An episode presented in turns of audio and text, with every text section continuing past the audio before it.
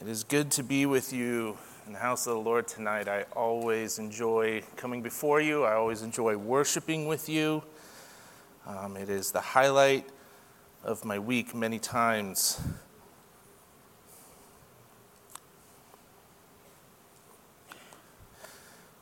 This evening we're going to get right into it. I'm not going to have any clever introduction. My cleverness is not that clever. I'm going to read to you a quote, and then I want to tell you a little story, and then we'll get into it. A quote from Dostoevsky. "A man who lies to himself and believes his own lies becomes unable to recognize truth, either in himself or in anyone else, and he ends up losing respect for himself and for others. And when he has no respect for anyone, he can no longer love. And in order to divert himself, having no love in him, he yields to his impulses, his indulgences, in the lowest forms of pleasure, and behaves, in the end, like an animal. And it all comes from lying. Lying to others and lying to yourself." The date was February 12, 1974. The man was Alexander Solzhenitsyn. He had been arrested. He was the author of the Gulag Archipelago.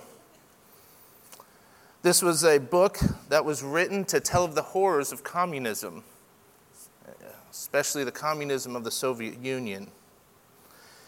Before he was exiled out of the country, he released a text called "Live Not by Lies."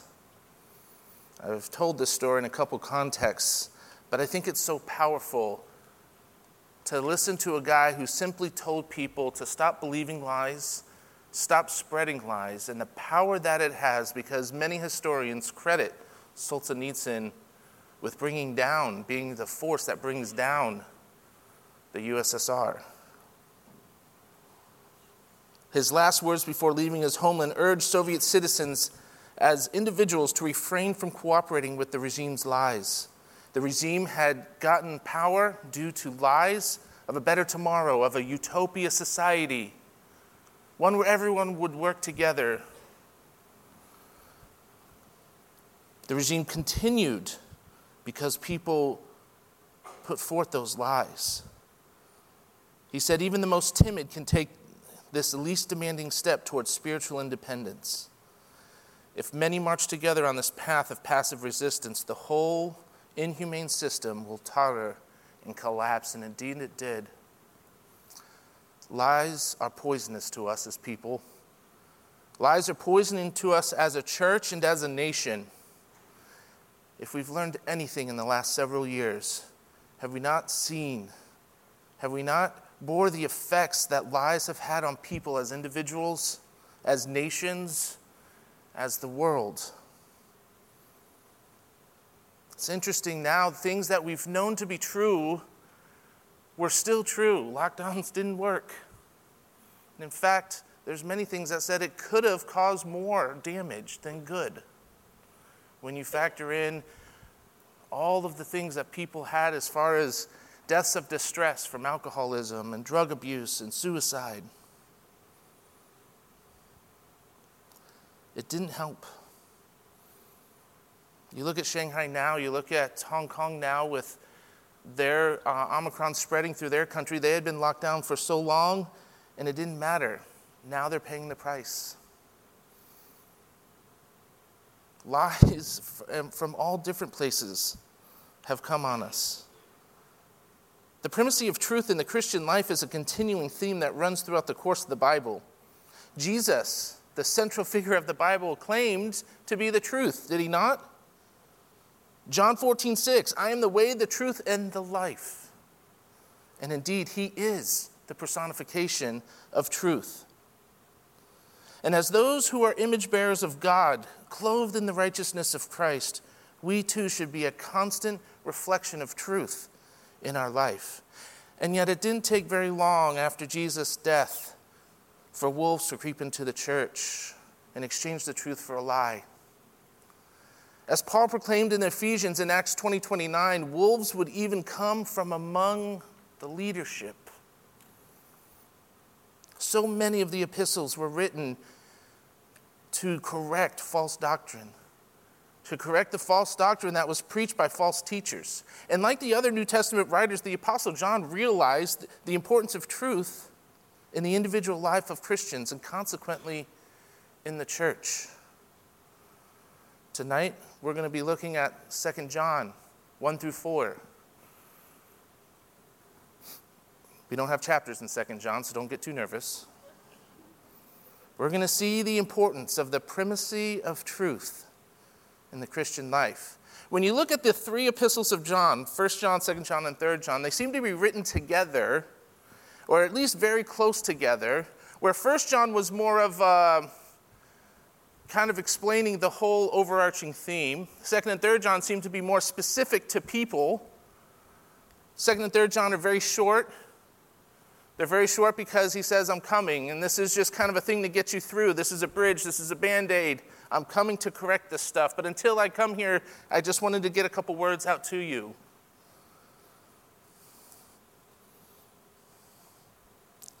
John had a sense of urgency regarding these false teachers. In fact, he's going to tell them, don't even give them hospitality. Don't even open your door to them. Don't even eat with them. A harsh thing to say back in this time, because what you have during this time is a persecution of Christians. We see in 1 John that he describes the false doctrines as Gnosticism. Gnosticism is very common in the New Testament in those times, and it's something that if you're not familiar with, you're going to hear it an awful lot when it comes to different epistles that many of the writers were addressing. See, Gnosticism has this belief that there's some special knowledge, there's some higher knowledge that you need. In some forms of it, it's going to say that, God can't actually be with men because God is all good and spiritual, and he isn't going to get himself dirty by touching dirty man who is flesh because the body was evil. And so there's a lot of these intermediaries, and how do you get to these intermediaries? Well, you have to have special knowledge or do special things or have a special practice, and this was mixed with all sorts of stuff. It was like an overarching ideology, but many people took it in different ways, and there's different ways it was practiced. You can mix it with Judaism. You can mix it with mysticism.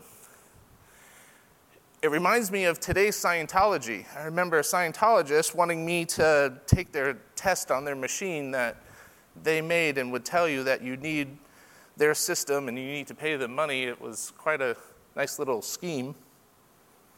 And I said, I'm sorry, I'm a born-again Christian. I have no need for you. They said, oh no, Scientology makes Christianity even better.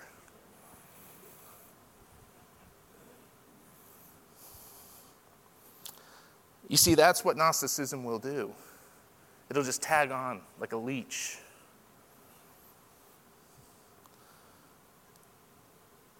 Gnosticism is still around today.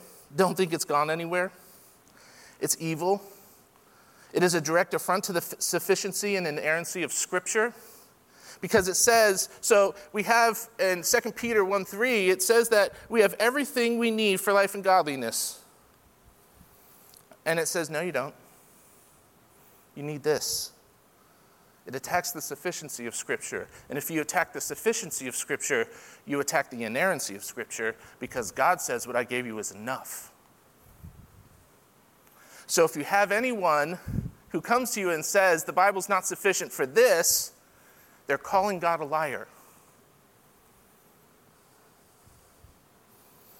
And make no mistake about it, we have Gnosticism today. The health-wealth movement. But if you know how to pray, if you know how to write me this check, if you know how to be happy in this moment, if you drink this water from Chernobyl, which I don't know why you would do that, but okay.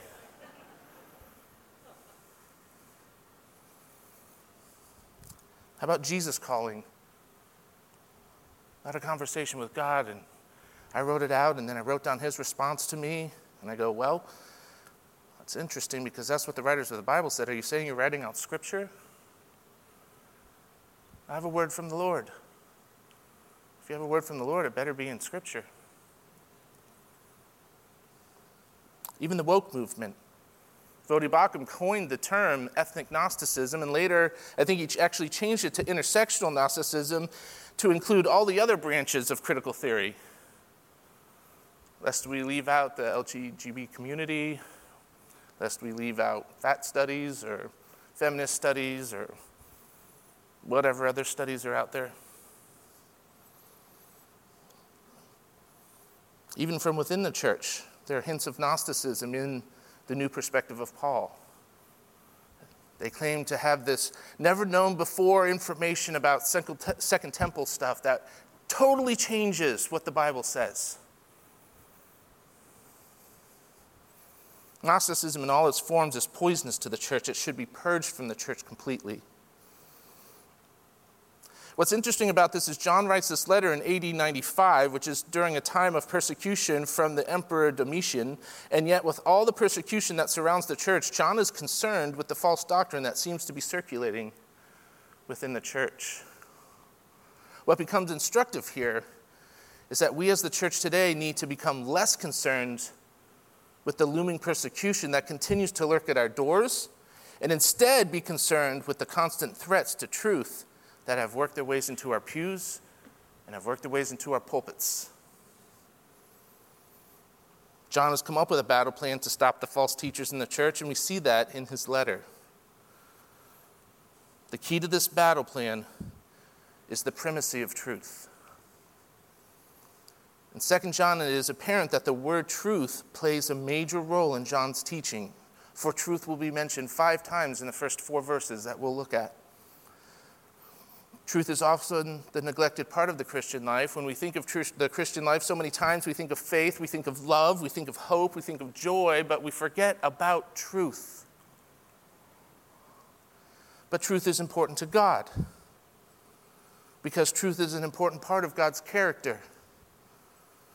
To not care about truth is to trivialize God's character, because all of God's attributes must be held in constant perfection at once, or none of them are in perfection. There is no faith without truth. There is no love without truth. There is no hope without truth. There is no joy without truth. And this is the problem with postmodern thinking. When postmodernism comes in, they try to deconstruct all truth. They try to even deconstruct the idea that there is truth. And when they do that, they deconstruct everything else. And this leads to despair. When you deconstruct all of the truth, all you have left is nihilism. Everything's pointless. Why even bother? There is no hope. And we wonder why we have a rampancy of depression. Well, we took hope away from everyone. Why is everyone so depressed? I don't know. And so, with truth being a more pressing issue than even persecution, and with the importance of truth to God, John goes to write his second epistle and immediately explains 4 reasons the Christian must maintain the primacy of truth in their lives and in their local church. If you're not already there, turn to 2 John. Let me read. The elder, to the chosen lady and her children, whom I love in truth, and not only I, but also all who know the truth, for the sake of the truth which abides in us and will be with us forever, grace, mercy, and peace will be with us from God the Father and from Jesus Christ, the Son of the Father, in truth and love. I was very glad to find some of your children walking in truth, just as we have received commandment to do from the Father. Would you pray with me? Heavenly Father, we thank you for today. Lord, may your truth be known in this room tonight. May your truth be known in this church. May your truth be known in this city and in this state, in this country. May we be people who live for truth, who say truth, who desire truth, who go after truth. Lord, as I teach tonight, I pray that I will teach truth. I thank you for these people. Bless them as they hear this, Lord. In your Son's name, amen. All right, so let's get into this. 4 reasons the Christian must maintain the primacy of truth in their lives and in their local church. Number 1, truth is the connection that binds us. Verse 1, the elder to the chosen lady and her children whom I love in truth. Now, John affectionately probably calls himself the elder. It could be that he was trying to hide his identity. Again, this is time during persecution. I think maybe more he was just using this as a term of endearment that he used. He was the last apostle alive. He was old. He was the elder. He talks to the chosen lady. This could also just be a way that he personally talks to a church. Personally talks to this church as a point of affection. Again, he could be hiding who this church really is. Could be that this church actually met in a lady's house. I don't know. The commentaries are very spread out over what it could be. But this is what I do know.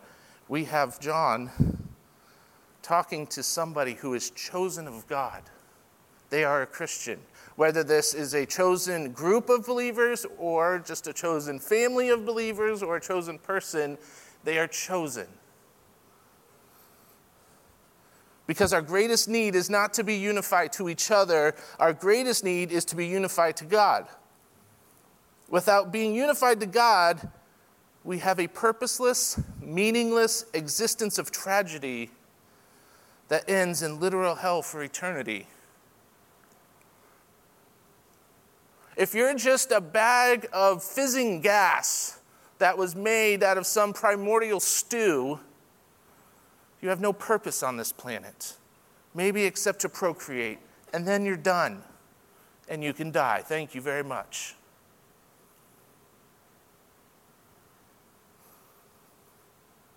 That is what we have, and yet this is a life of tragedy. This is a life of pain. Why have it? What does it mean? If you have no purpose in this, if you have no hope in this, what kind of life are you leading? In the church, there is no unity without a common goal or purpose. And in the local church, there cannot be unity with each other spiritually if we aren't first unified to God. You see, we're all heading towards one spot, are we not? We're all looking in the same direction. We're all looking to please the same person. That is our goal. We have a purpose. It is a common purpose. That common purpose unifies us. Today we spend a lot of time talking about how we can be reconciled to each other, but fail to remember that the priority is being reconciled to God. We spend more time in activism than we do in evangelism.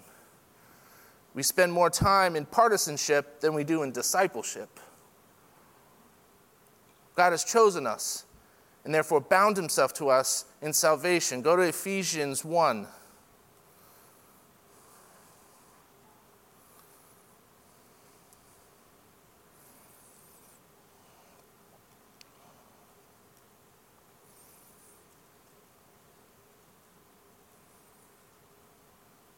Ephesians 1, starting in verse 4, it says, "Just as he chose us in him before the foundations of the world, that we would be holy and blameless before him. In love he predestined us to adoption as a son through Jesus Christ himself, according to the kind intention of his will, to the praise, the glory of his grace, which he freely bestowed on us in the beloved." God chose us and bound himself to us. He gave us the point from which we are able to be unified to each other. That same gospel then becomes the focal point or the touchstone by which we all then become connected to each other. Going back to 2 John, what you see is he says, "To the chosen lady and children whom I love in truth." You see, this is a personal connection that John creates. His love is not just misplaced affection, but rather it is love that is in the truth of the gospel. In truth is not saying, "Well, I really do love you." No, I mean it. Truthfully, yeah, I love you. No. What he's saying is that his love is centered on the truth of the gospel and therefore true love. Because the only a relationship that is centered on the gospel can say it is truly based on love. I will say that again in a different way. You cannot truly love anyone if that love isn't centered on the gospel. Not truly. Is there aspects of love in it? Sure. Can you truly love someone as much as you can if it's not centered on the gospel? No. What does that look like when you don't center it? Well, a relationship that doesn't center on the gospel fails to recognize that there is a holy God. A relationship that doesn't center on the gospel fails to recognize that we are created image bearers of God with both a purpose and a responsibility to our Creator. And that means something. We have a job to do.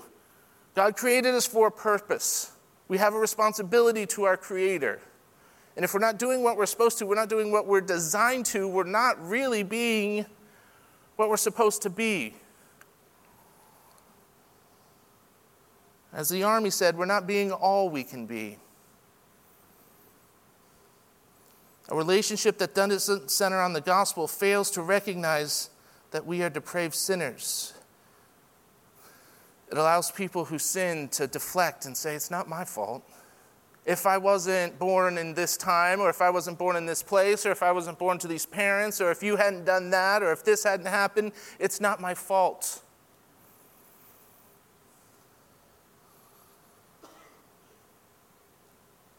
It fails to recognize that we are depraved sinners that affect others, because another lie that people believe is that my sin only affects me. What's the big deal? No one sees this. No one knows this has happened. What's the big deal? As though somehow our sin doesn't affect our connections horizontally the same way as it affects our connection with God. It fails to recognize that our greatest need is salvation. It fails to recognize that we have been saved for the purpose of glorifying God. I remember Pastor Scott saying, go back to Ephesians, that he will never say Ephesians 2, 8, and 9 without adding verse 10, so let's do that. It says, for by grace you have been saved through faith, and that not of yourself, it is the gift of God, not as a result of works, so that no one would boast. For we are his workmanship, created in Christ Jesus for good works, which God prepared beforehand so that we would walk in them. You see, a relationship that's not based on the gospel doesn't care about good works. Doesn't care if they're doing the things that they're supposed to before God. But if you love someone in the gospel, you're going to say, no, you are saved for a purpose. The gospel, then, is what puts us in truth. It is the basis for our relationship. It is the basis for our unity in Christ. Notice how he draws these concentric circles. When you go back to 2 John, he goes, to lay in your children whom I love in truth, and not only I, but also all who know the truth. We are connected through time and space to all of those who are in the truth because we have the same purpose, we have the same goal, we have the same God, we have the same mission, we have the same Bible. We are connected through time and space with these other Christians because of what is in the Word of God, because of what Jesus has done. Our position in truth connects us with others who are in truth. And that creates a community. This is a community that can enjoy deep fellowship because they are based on truth. And this is not only a reality, this is a command. Go to 1 Peter 1. 1 Peter 1:22.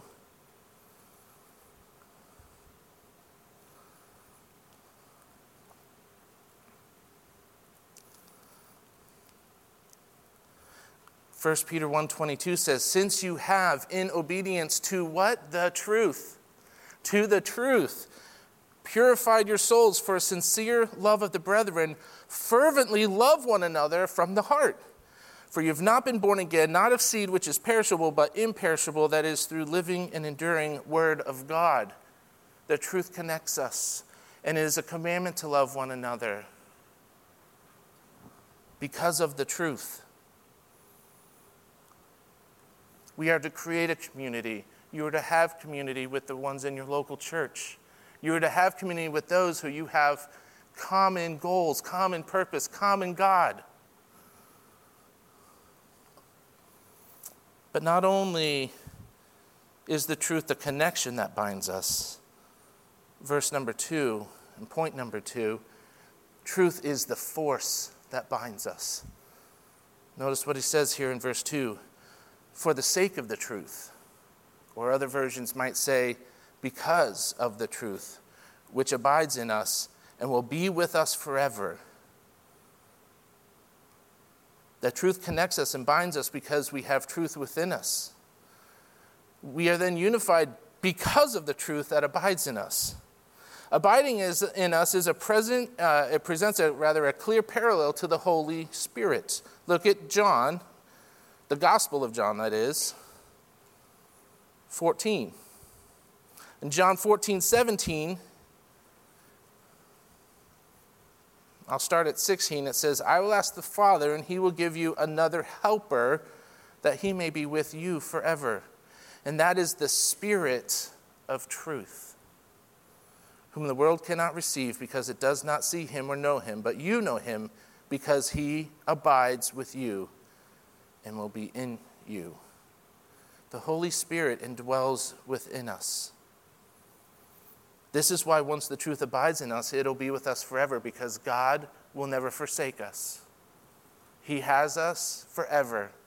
Not one of us will be let go. Once we are transformed and indwelled by the Holy Spirit, he never leaves us. And the transformative power of the Holy Spirit within us is then the driving force that connects all Christians. It is the force by which Paul says in 2 Corinthians 5, Verse 14, when he says, for the love of Christ controls us, having concluded this, that one died for all, therefore all died. Paul was convinced of the truth of the gospel, and this was the driving force for his life. You see, before that, Paul was like us when we were unsaved. He was dead in his sins. He had exchanged the truth for a lie, just like Romans 1 says. And then the Holy Spirit illuminated his mind, transformed his heart. The Holy Spirit is the truth, and thus the truth becomes the driving motivator for the unity that we maintain in the church. We seek to be connected to other people who are in truth as Christians because of the truth that indwells us and motivates us to seek out the truth. And this is why it is so important to John and to other apostles to correct this error. Because if truth is the basis of our connection, and in truth is the motivating force in our connection to God and to others, why would we allow anything false in our lives? Why would we allow anything false in this church and between us? Why would we allow anything that would seek to threaten that unity? And we may say that we are people who want truth, but are we people who act like we are pursuing truth? The truth in our lives. If truth is indwelling us, then we should act like it. But too many times, instead of pursuing truth at all costs, we act like the truth will hurt us. We act like the truth is somehow detrimental to us. This becomes very apparent in things like conflict resolution. We don't confront other sin, or we fail to deal with conflict in a biblical way because we idolize our comfort or maybe our superfluous peace. And somehow we have picked up our thinking that truth is somehow more injurious to us than letting people go on in sin, or letting people go on continuing to hurt others while maintaining the false pretenses of unity and peace. We smile. We say everything's fine. We walk away. We know everything's not fine. We know they're doing things, but we don't want to confront. That's hard. You see, somehow the truth is more injurious to us, and we're not courageous, and we become cowards, and we rather pretend that we have unity when we don't. It's like that family that you hear of stereotypically who has all these problems, but they keep it all quelled down until either the matriarch or patriarch dies. Once they die, whoof, open game. It all comes out, right? For so long, they just kept it all swept under the rug. Kept it all maybe in family business. Nobody talked. Everyone smiled. Didn't want mom or dad to think anything was wrong. Somehow we think the truth is going to hurt us. Maybe you're on the other end of this. Maybe you were given truth. Or maybe someone just pointed out something that was false in your life. Someone pointed out a sin. Someone pointed out something faulty that you believed, faulty that you were doing. And you weren't thankful for it. Because you know what? When someone takes the time to point out truth in your life or false in your life, we should be thankful. Full stop. But we're not. Too many times we're too easily offended by truth because it seems too harsh, or maybe it wasn't given in the right tone, or maybe it wasn't the right time, and maybe they didn't do enough of the, well, you know, and this and that. And they just gave it to us straight. They said, brother, I have something against you.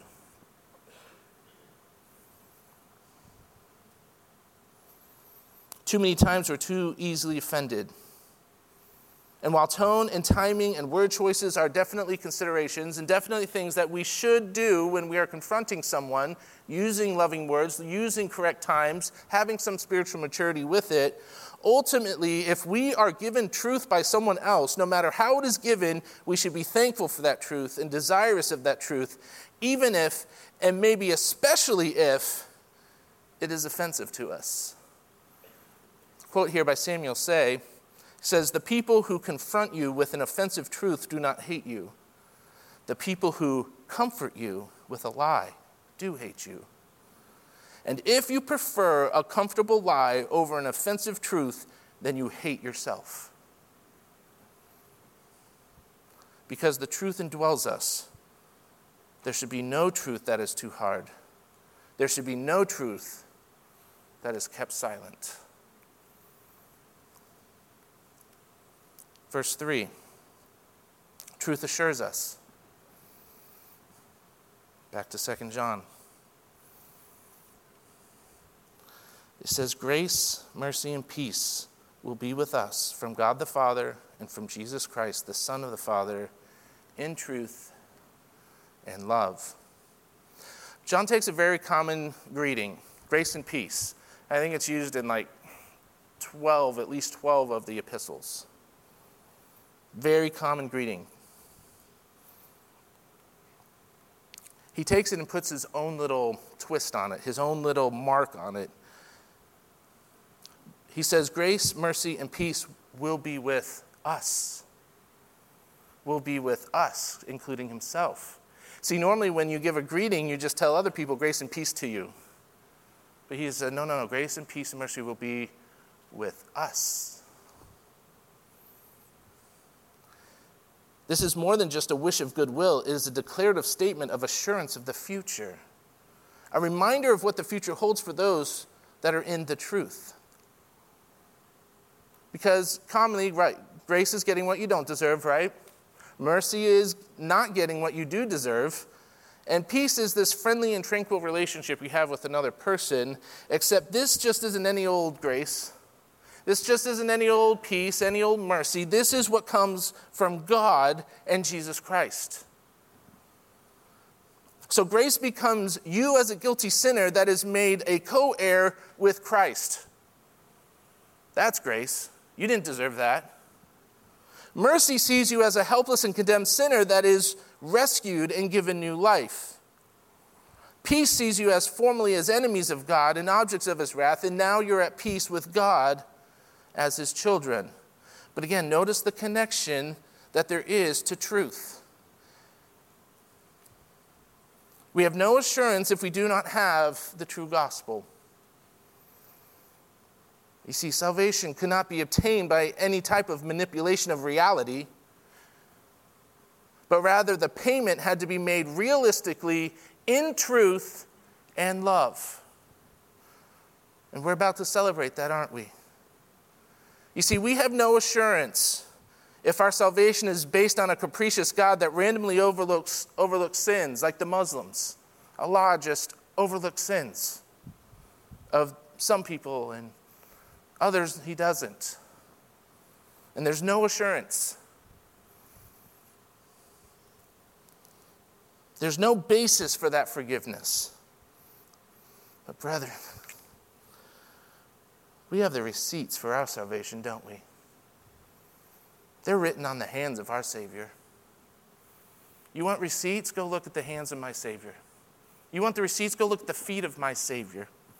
You want the receipts? Go look at the side of my Savior. That's my assurance. That's salvation that's been paid for. My sins weren't just let go. They were paid for by my Savior. Our assurance was made in truth and in love. And our assurance then gives us hope, the hope we need to continue our race and our fight. We run and we fight because we have a hope for the future. Now, maybe some of us need to get up and start fighting. Some of us maybe thought that this was a picnic, not a war. But if you fight, you're going to get tired. You're going to get weary. If you run, you're going to get tired. You're going to get weary. I don't do much running anymore. And when I say not much, I mean zero. Negative almost. But when I did run, you run and just think, wow, this is awful. That's what I did.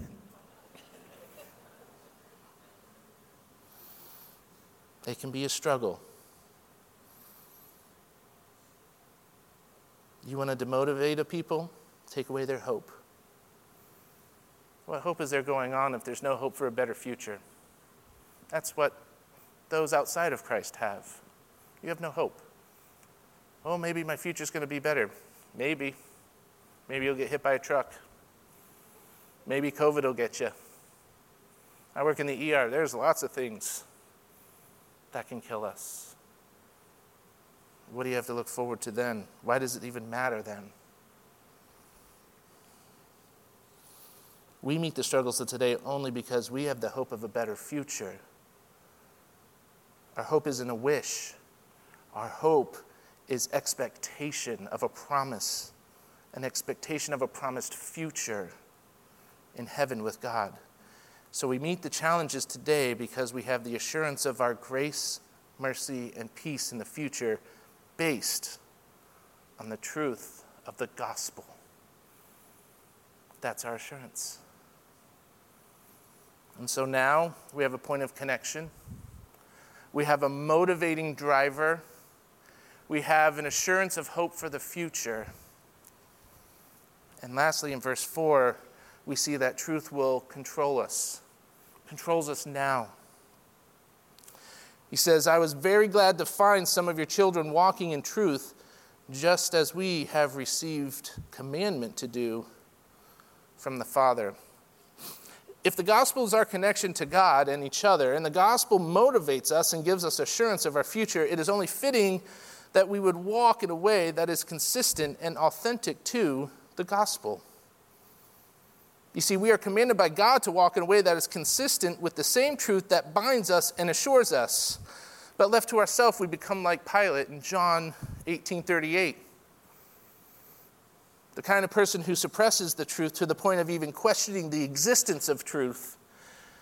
And we sit here and say, like the postmodernists, what is truth? Truth for you, truth for me. What is truth?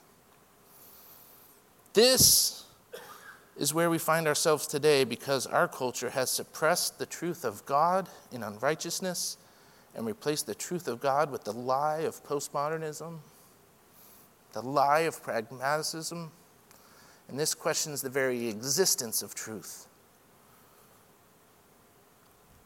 Thus, we're all trying to live in a way in this culture that is right in our own eyes. And that's what we have. When you take away truth,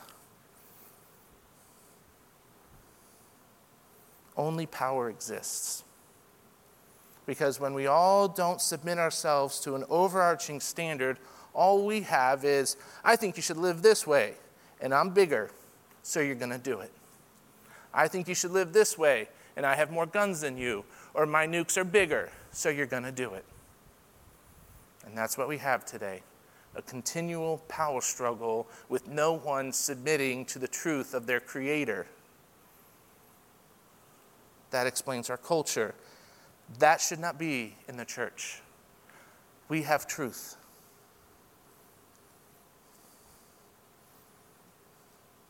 John writes here that God has called us to walk in truth. But we can say, but what is truth? We can ask that in a real way. The reality is that our depravity is not only do we not want to obey God because we're rebellious, we have no idea how to live our lives because we were dead in our sins. And every one of us has to come to the realization and conviction in our lives that apart from God, we are utterly incapable of knowing how we should live. We don't know who we are truly. How do we know how to live apart from God? Once we come to that realization, now the importance of the Bible becomes clear. Because you have no idea what you're doing, and neither do I, apart from the Bible, right? We have no idea how to have a marriage apart from the Scriptures. We have no idea how to raise children apart from the Scriptures. We have no idea who we are as a people without the Scriptures. We have no idea what we're doing in this life apart from the Bible. The all-knowing, all-powerful God of the universe who designed humans and thus knows with absolute authority and certainty how we as humans should be living, graciously breathed out the truth of how we should live and how we should glorify Him through the writers of the Bible. Are you thankful for that? God could have saved us and said, figure it out. I told you once. But He didn't. He told us. The Bible takes us from a complete befuddlement in how we live our lives to absolute truth, because God's word is truth. The Bible is the inerrant and infallible word of God. Because God is truth, His word is truth. Go to John 17:17.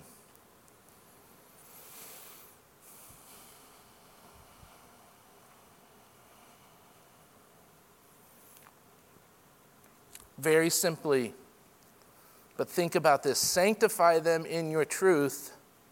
Your word is truth. Sanctify. Make them more like you, God, through your word. That's how He's going to do it, because His word is truth. The truth is the thing that makes us more like God. Our total inability to know how we should live our lives means we should rely completely on the Bible for our view of truth and for the ethical guardrails we use to walk in truth. When we do not walk in the way that we were designed to as humans, we are living a lie. Think about that. God has designed us for a certain thing. Not only did He design us to glorify Him, right? When He put Adam and Eve in the garden, He did it for a specific purpose, to glorify Him, to reflect the glory. That's why the image of God was on us. We were supposed to reflect that back to God throughout all of creation. And we failed to do that. And then God came and He died on the cross, so that we once again could reflect the glory of God. And He said, I didn't just save you for funsies. I saved you to good works. You still have a mission to do. I saved you for good works. That's why when Jesus was in Matthew 20, He says, go, make disciples, teaching them to obey everything I have commanded. And so when you don't do that, you're not actually even being what God wanted you to be. You're not acting like the human God made you to be. You're acting like something else. You're like a hammer that wants to act like a screwdriver.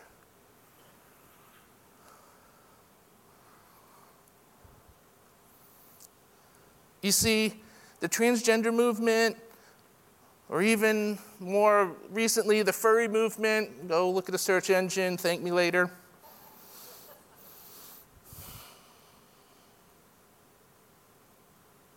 Those movements that we have in this country simply highlight what is going on in so many of our hearts. We are acting like something that we're not. We are acting like something than what God has created us.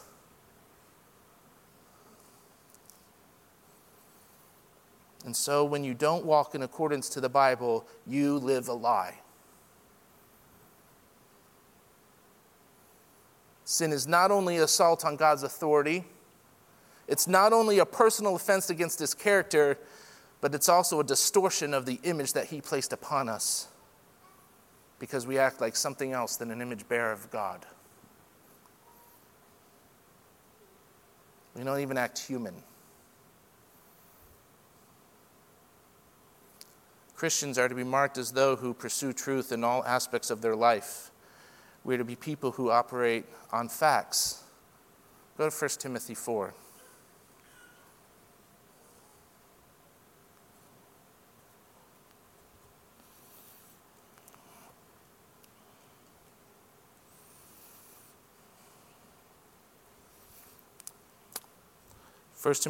Verse 6.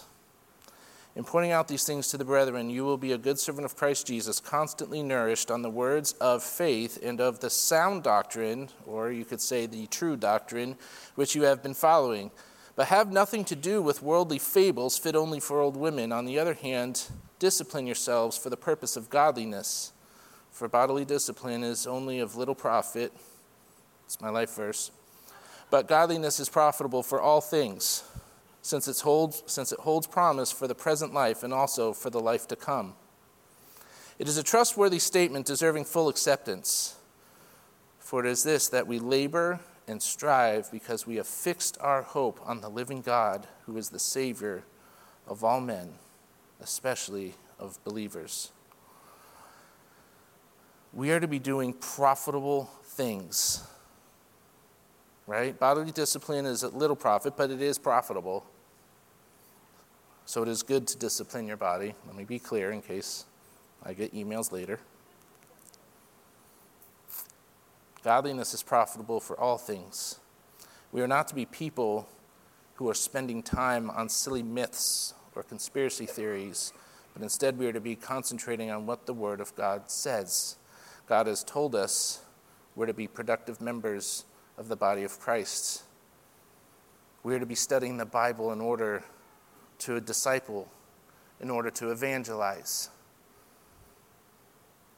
The world would rather us be unproductive, wouldn't it? So what does it do? It entertains us. Because the world has figured out a synthetic way to give us that sense of accomplishment that we get from being productive,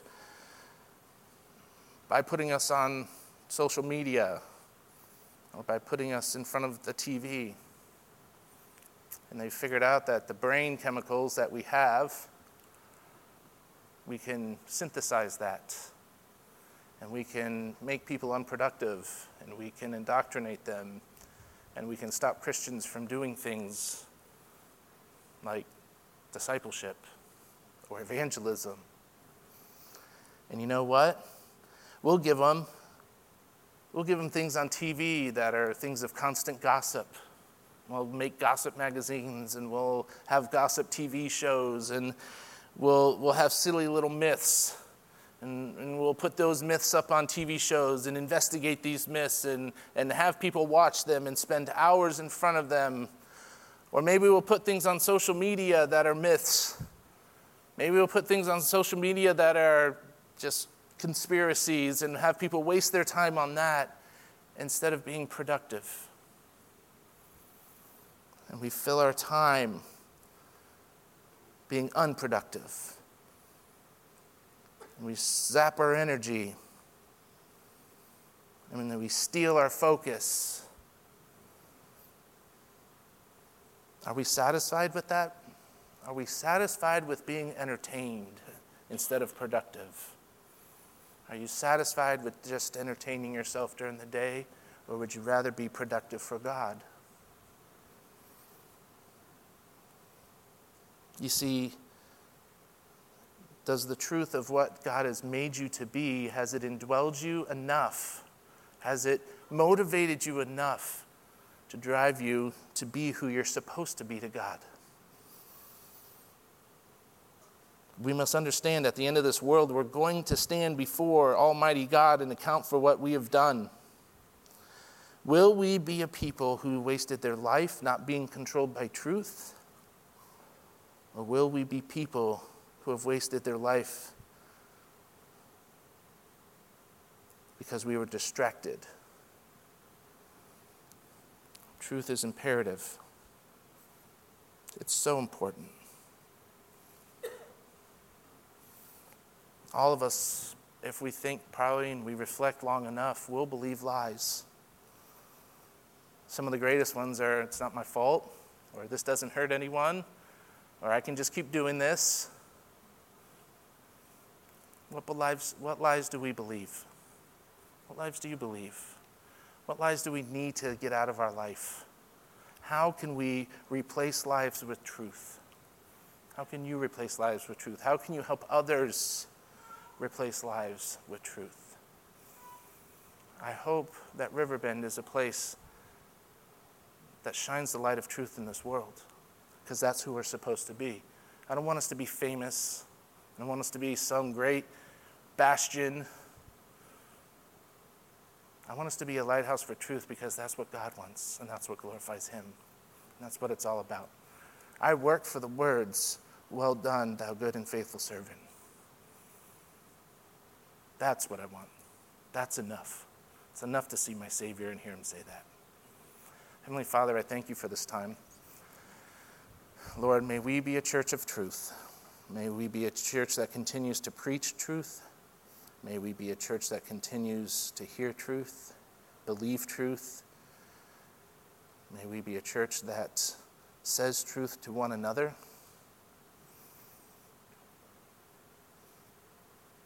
May we have the courage